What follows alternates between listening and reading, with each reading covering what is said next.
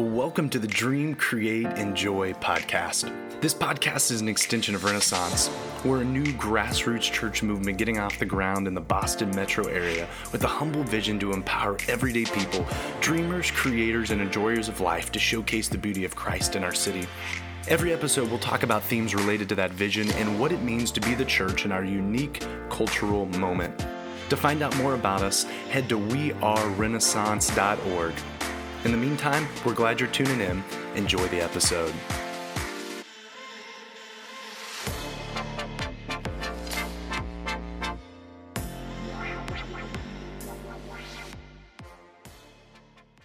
Well, welcome back to another episode of the Dream, Create, Enjoy podcast. My name is Drew. I'm one of your hosts, and I'm joined by my co host. Uh, my name's Jace. And it's been a little while since you've heard from us. I think it's actually been several months since we recorded our last episode. And this is, in fact, a special episode uh, where we're going to be talking a little bit about COVID and um, some of the thing, ways it's impacting us and it's impacting Renaissance. Uh, but we actually are going to be getting back into this. Uh, you know, we're coming at you via Zoom. You know, we're going to be recording a lot more of our episodes this way. We're actually excited. This next week, we have a special guest who's going to be joining us and helping us finish out season one of the podcast uh, and talk about the second part of Enjoy that we've kind of left hanging up until this point. But we really felt like it was important for us to stop and have kind of a special episode in light of everything that's going on um, and just be asking some of the questions that maybe uh, you've been asking uh, is Renaissance still at the same things? I mean, we've been uh, dialoguing about some pretty big concepts and some pretty big paradigm shifts throughout this first season. Uh, are those still true in light of the virus, or, is everything different? And so we're going to tackle some of that. Uh, I don't think we're going to conquer the world or anything. We're not posturing ourselves as experts in any in any way, but we just wanted to give an update and talk through some of those things. Uh, but before we do, uh, we just wanted to talk first a little bit about giving some personal updates and just talking about what life looks like in each of our households in the midst of all of this. And so, Jace, maybe why don't you go first? Uh, yeah. What, how's your family doing right now? What does life look like in the Rashi household? Uh, we're doing well.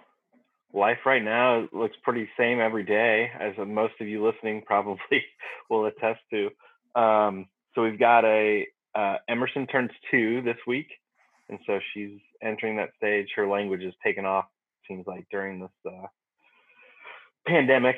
Uh, so we got that going on, and but she's been really fun to just be with all day. And then uh, Katie is 37 weeks pregnant, and so we're just waiting for baby boy, baby Rashi number two. So that that'll be happening any day now. And then uh, yeah, other than that, life has looked pretty uh, pretty low key. Lots of puzzles. I think we've accomplished nine uh, thousand piece puzzles so far since this whole thing started. So you know, that's about the only thing that's changed is we've done more puzzles uh, and we've seen less people. That's that's pretty much it. But yeah, it's been pretty uneventful. So I have to ask: Are you like tearing those puzzles apart when you're done? Like, what's the strategy when you put together that big of a puzzle? Uh, you got me. You see, no. When I finish something, I want to show people that it's finished. And so I glue the puzzles together.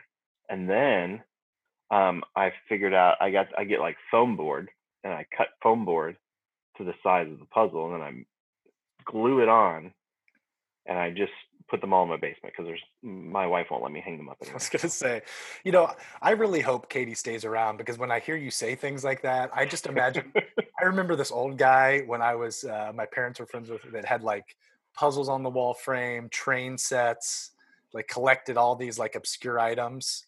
You know, oh, I am yeah. sure you've ran into some of those people before that, and I just imagine fun to me. old crazy Jace having these sorts of things. So it kind of scares me. So hopefully Katie can be your voice of reason and stick around. Oh yeah, I'm scared to think of what I would do if I wasn't married. Oh my gosh, it would not be a good sight. Uh, but yeah, that, that's too. What about you? What what have uh, what does this look like for you? You got a, the newborn in the mix.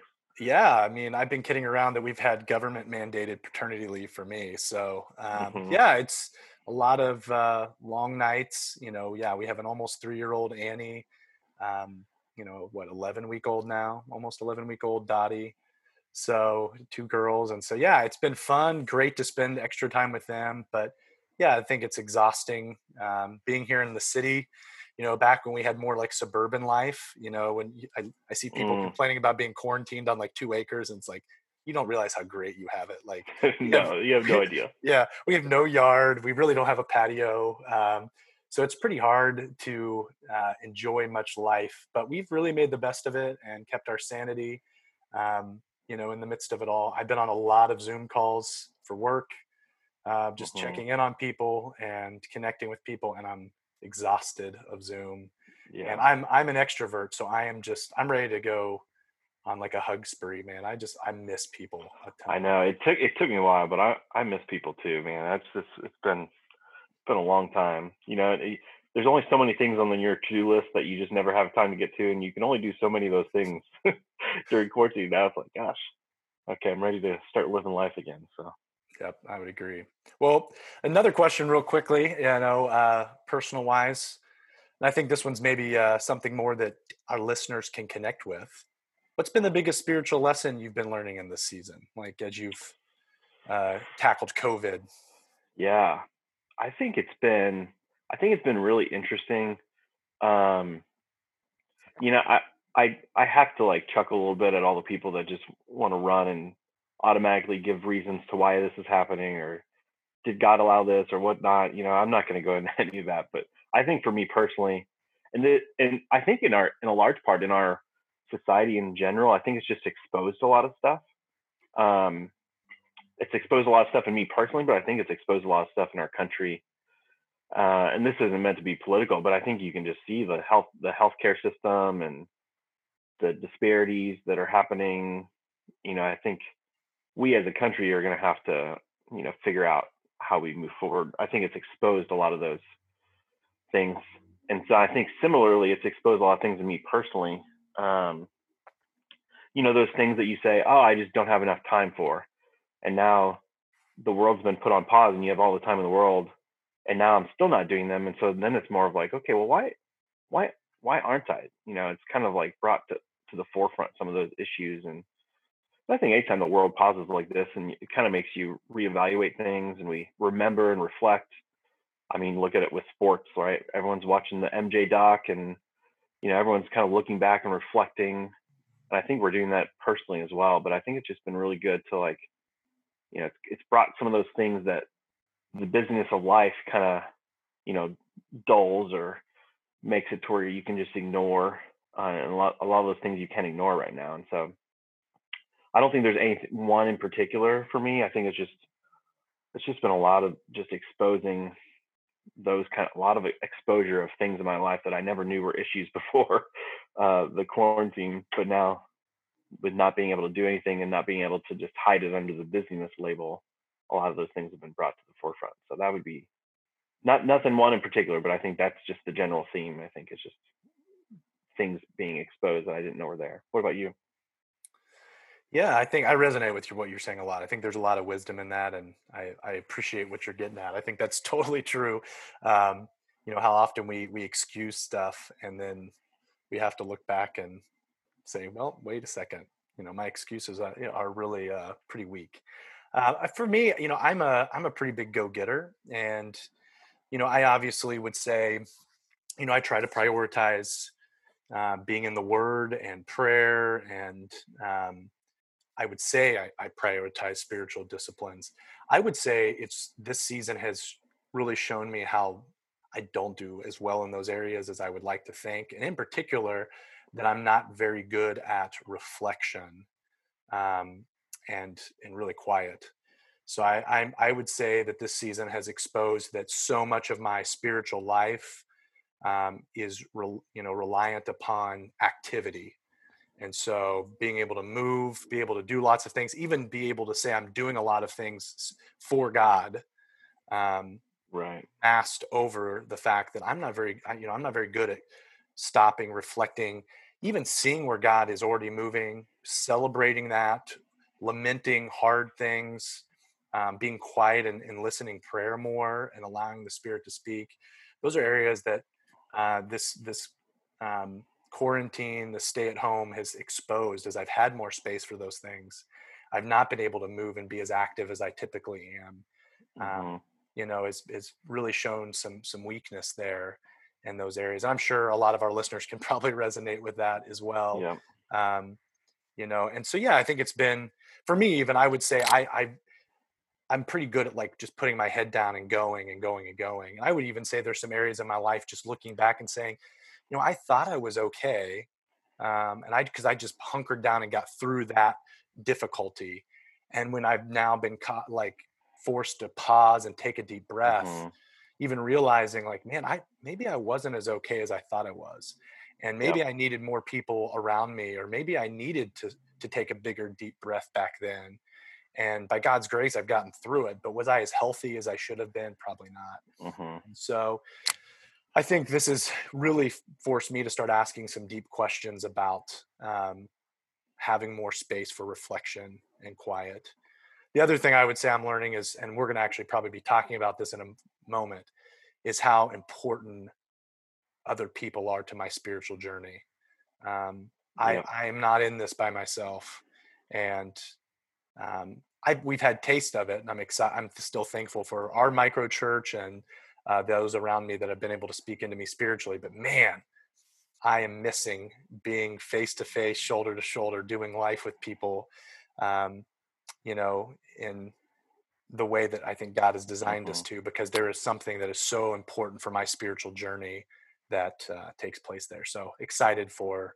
I think that. everyone could. Everyone feels that, right? Like I would. I would think everyone listening to this. I think everyone would just be. Is just got to be feeling that right now. Like, you know, when you're when that's removed from you, you realize how important it is to you. And I think this is one of those things for sure. Like just, you know, when, now when you're at the grocery store somewhere random and you see someone, it's like, oh my gosh, this is the best ever Yes. You know, it was for before I was like walking the other way so I didn't have to talk to you at the grocery store. Now it's like, yes, please. Like I need this human interaction. And yeah, so true. Yeah. So good. Well, we're actually going to talk. It's a great segue. We're actually going to be talking a lot more about that and about that theme uh, right after our break. We're going to be breaking down and talking a little bit more about um, the virus, about the pandemic. Where's Renaissance fit into all that? What is the what's our hope for the church? What are our hope for believers? Um, so yeah, yeah, stick with us, and uh, yeah, we're going to dive right into those themes right after the break.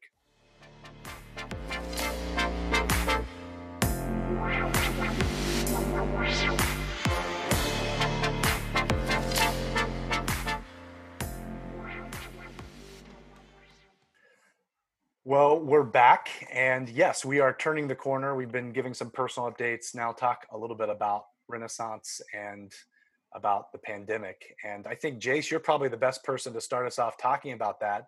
You listen to dozens and dozens of podcasts. you are our resident uh, coronavirus expert and know more information about it. Like, uh, I've been so overwhelmed with the news. I've just stopped. Like every few days, I'll jump on, but I've just stopped taking in that much news. And so you are my news source. So I actually think you should be the person to start us off you know, what do you think? Does COVID impact micro churches uh, that we've been talking about? Does it impact us living missionally, uh, being rooted where God already right. has us, etc. In your mind?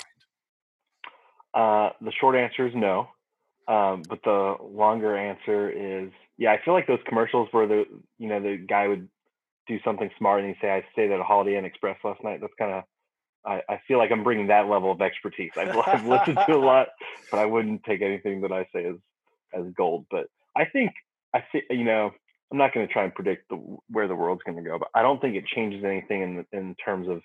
I think we've all, like we said, we've all realized that we need human connection, and we're going to continue doing that in the future. Do I think that people are going to be really nervous to be in large groups again? Probably, and probably for a while. You know, uh, you know, there's ranges from people that are saying, "Hey, we'll get the vaccine and next year we'll be back to normal," all the way to this could be like HIV, and it's just we have to learn to live with it. You know, you know, it could fall anywhere in between. So I think, you know, there's that, and then there's also, you know, if you look back in history after 9/11, whatever what happened, like everyone started. Security was a huge thing. Airports completely changed, but even all across the country, you know, you know gated communities or security systems to get into places or you know having locks and i think you know probably to somewhat similar degree we're going to see that in terms of clean, cleanliness everywhere we go uh, and people are going to be much more cognizant people are masks are going to become more prevalent. People are going to, um, you know, just naturally stay away. If you have a cough, I think hopefully this will change our culture to where if we're sick, people actually stay home and not go to work or whatever. I, you know, there's going to be a lot of those changes culturally that I think are going to happen where we're just going to be way more cognizant of things that we touch and how close we are in big groups of people to things. And so, um, so in some ways, I think everything that we've been talking about up until this point as a microchurch is even more important because I think you know what we're saying is where we live, work, and play. And we said that from the beginning, and we've talked about this dream, create, and enjoy framework. But really, that you know where we live, work, and play is really going to be the main areas interact with people. There's not going to be. I think people are going to kind of tighten up.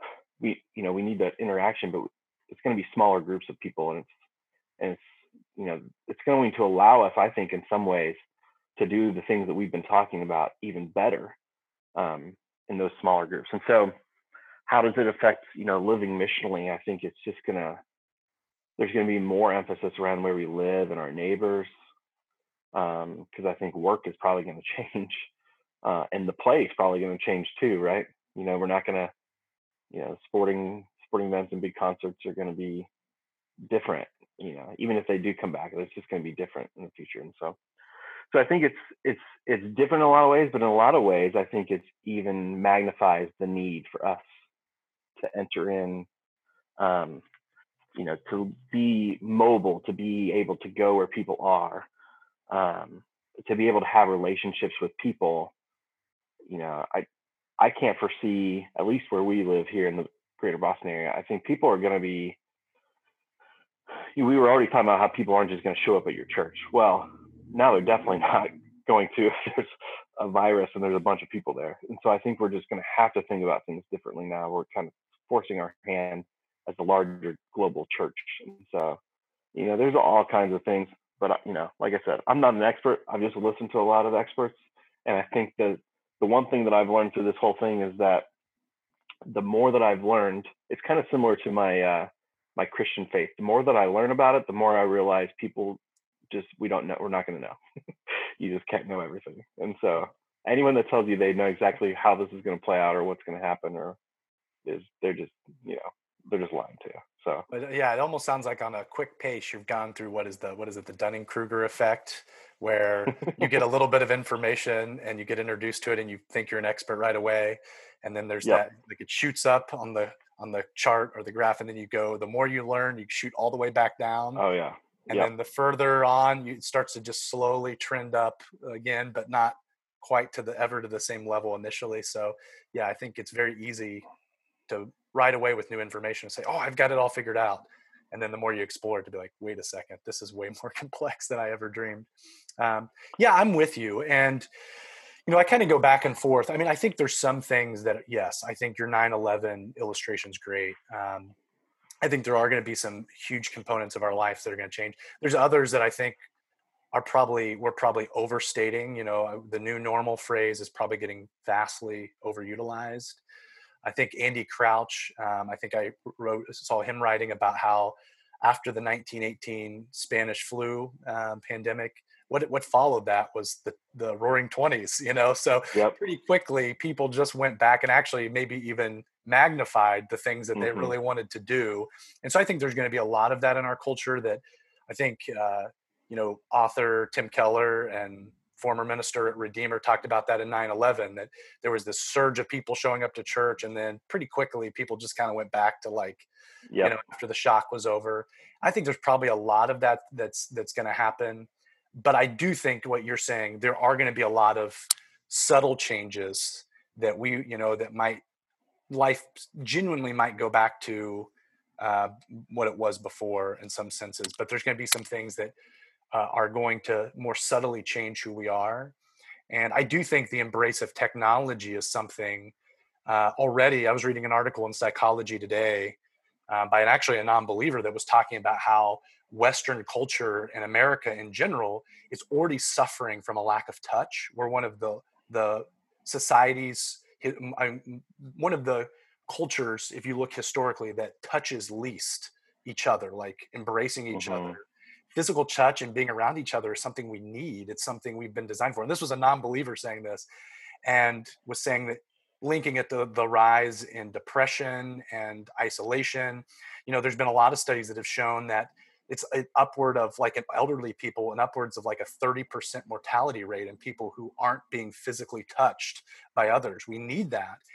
I think what tech what technology is great as yes we've been able to check in with one another but my fear is is on the other side of this that we're going to be more increasingly individualistic and isolated because of what technology mm-hmm. provides us and i think the church then instead of swimming in that stream and saying how do we just join that culturally and be content producers um, embracing a wholesale adoption of te- technology i think we're going to have to to swim upstream, we go stream, you know, against the the current, so to speak.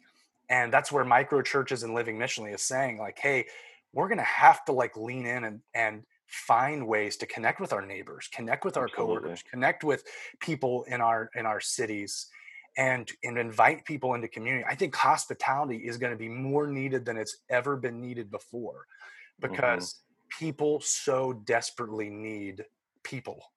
And I think the church has always been like at its best when we've been tapping into that need, this God given need that we have inside of us. And so, yes, I, I'm with you. I think this is this is something that we we desperately need to continue to lean into. Um, and I think our pod the previous podcast episodes are even more important in life. Oh, yeah. I, I I think if anything, it's I think more people. You know, I think the one thing that this has done, regardless of where how people respond to it, is that it's it's disrupted our going through the motions. And people people are asking themselves, wait, like what is church, right? People that have gone to church every Sunday, whatever, they're now they're what is church? Well, I can't go anymore. And I think no matter where you are, no matter what you've been doing, you've kind of had to reevaluate. Your life's been disrupted so much to where, okay, what is what is important to me? What does it mean to be the church? What does it mean to follow Jesus? What does this mean to no matter where you are, even if you're not a churchgoer, this has disrupted your life. And you know, going out of this, you're gonna do things differently. I think it's going to change people on an individual level, no matter what. And I think as the church, like you were saying, like I think I think we have an opportunity because pe- people are going to be craving that, but they're not going eh, to be coming to us, like we've been saying from the beginning. And so even more so now, we need people to live missionally and to go out and to be interacting with people because people are craving that right now. And you know, what better time to just come along and be a friend and be a neighbor and and get to know and build human connections and and in a genuine way you know when we all now can realize like yeah this is really important kind of reset our perspectives in a lot of ways and i think you know it's one of the things that we were trying to talk about with this with this, in this podcast so far is some of those big things and, and how we want to see the church move and i think it's the opportunity is even greater now for everything that we've been saying um, and i think and i think that it's just going to continue to be so. And I think that, you know, if anything, we're just doubling down on basically everything we said so far and that we need to continue. We need more people to be dreaming of new expressions of church, right? We need more people to be creating.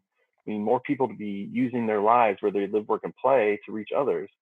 And and especially now, you know, after coming out of the midst of this pandemic, we need people to just enjoy the Christian life and enjoy what that means, even in the midst of you know, even in the midst of lamenting and even in the midst of the terrible tragedy in our world. And so I think more than ever, this is I, I think it was ringing true before, but I think more than ever it resonates and um and I think everyone that's that's been going to church and asking themselves those questions, you know, I think they're going to be thinking about a lot of the things that we've been talking about and asking themselves the same questions. And so yeah, I think that's great. Well, and honestly, kind of what you're even talking about, I I've just I think I've even seen it um you know just little taste i do i am hopeful because i have seen a lot of people being good neighbors and like rediscovering oh, yeah. their neighborhood and people around them my hope is that that continues and that's not just a, a coronavirus thing but a new lifestyle but it is so simple what you were even talking about is i, I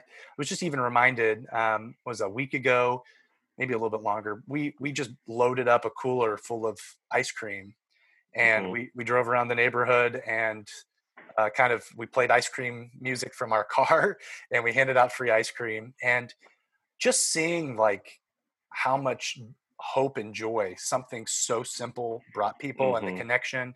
Um, I've been inspired a lot. There's a, a group called Good City Company out of London, Ontario, that talks, they use the phrase micro neighborliness and just talks about like all these little moments of being a great neighbor and how that's really the way to change uh, our cities and the world is not you know always these big overarching um, concepts or ideas but a lot of times it's just right. compounded interest of small things if we could get more of that happening and i think hopefully people are going to mm-hmm. get taste of it during coronavirus i think that's all it begins to take for god to use us in dramatic and amazing ways uh, to change lives and to begin to bring his hope to the world so you kind of uh, touched on this i want to kind of turn the corner and be specific because it is sounding like we're doubling down on this whole thing in light of COVID, which is great.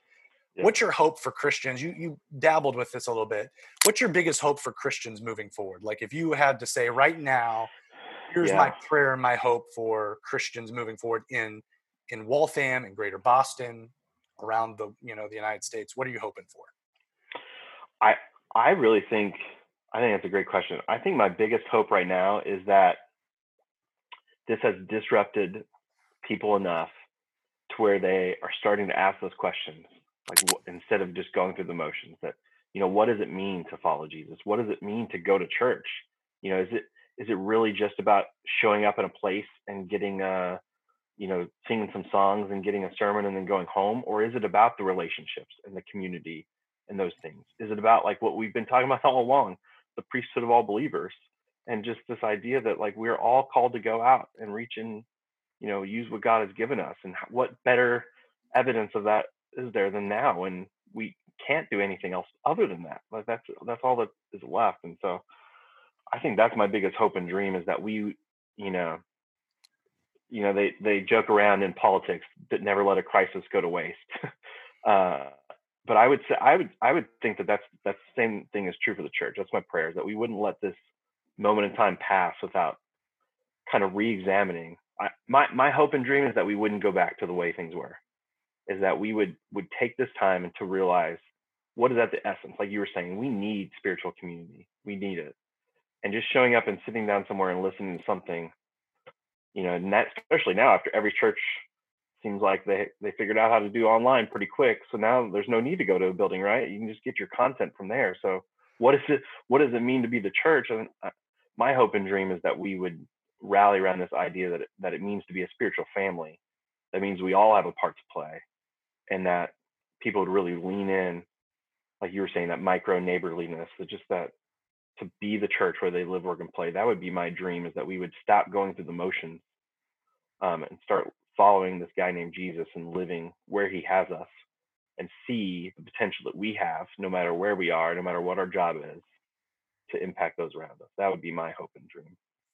No i think that's awesome. Yeah i would say i, I resonate with that because i feel very similarly you know, I had a buddy recently kind of make the joke. He was like, "What is going on that a lot of the churches I'm seeing are having better production value than like the night show, like the like the Tonight Show or the mm-hmm. Late Late Show?" and it's so true. They're like filming in their homes via Zoom, and churches are like in these like high end studios, you know, producing incredible content.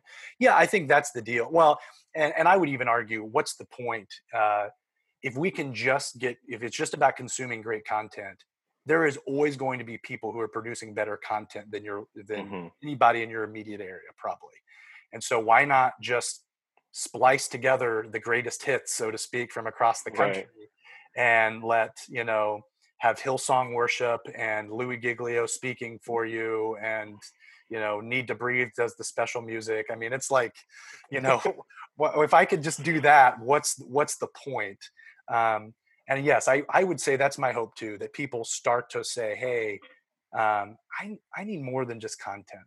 Uh, content is good. It's not that we still learn by getting new information, but new information in of itself is greatly uh, overrated. Uh, James K. Smith, mm-hmm. in his book "You Are What You Love," hammers that home that we're not just brains on sticks. And if it was just about getting new information, we've talked about this in the podcast before. Right. America would be heaven on earth. Uh, we've got more information at our disposal and more content at our disposal than we've ever had.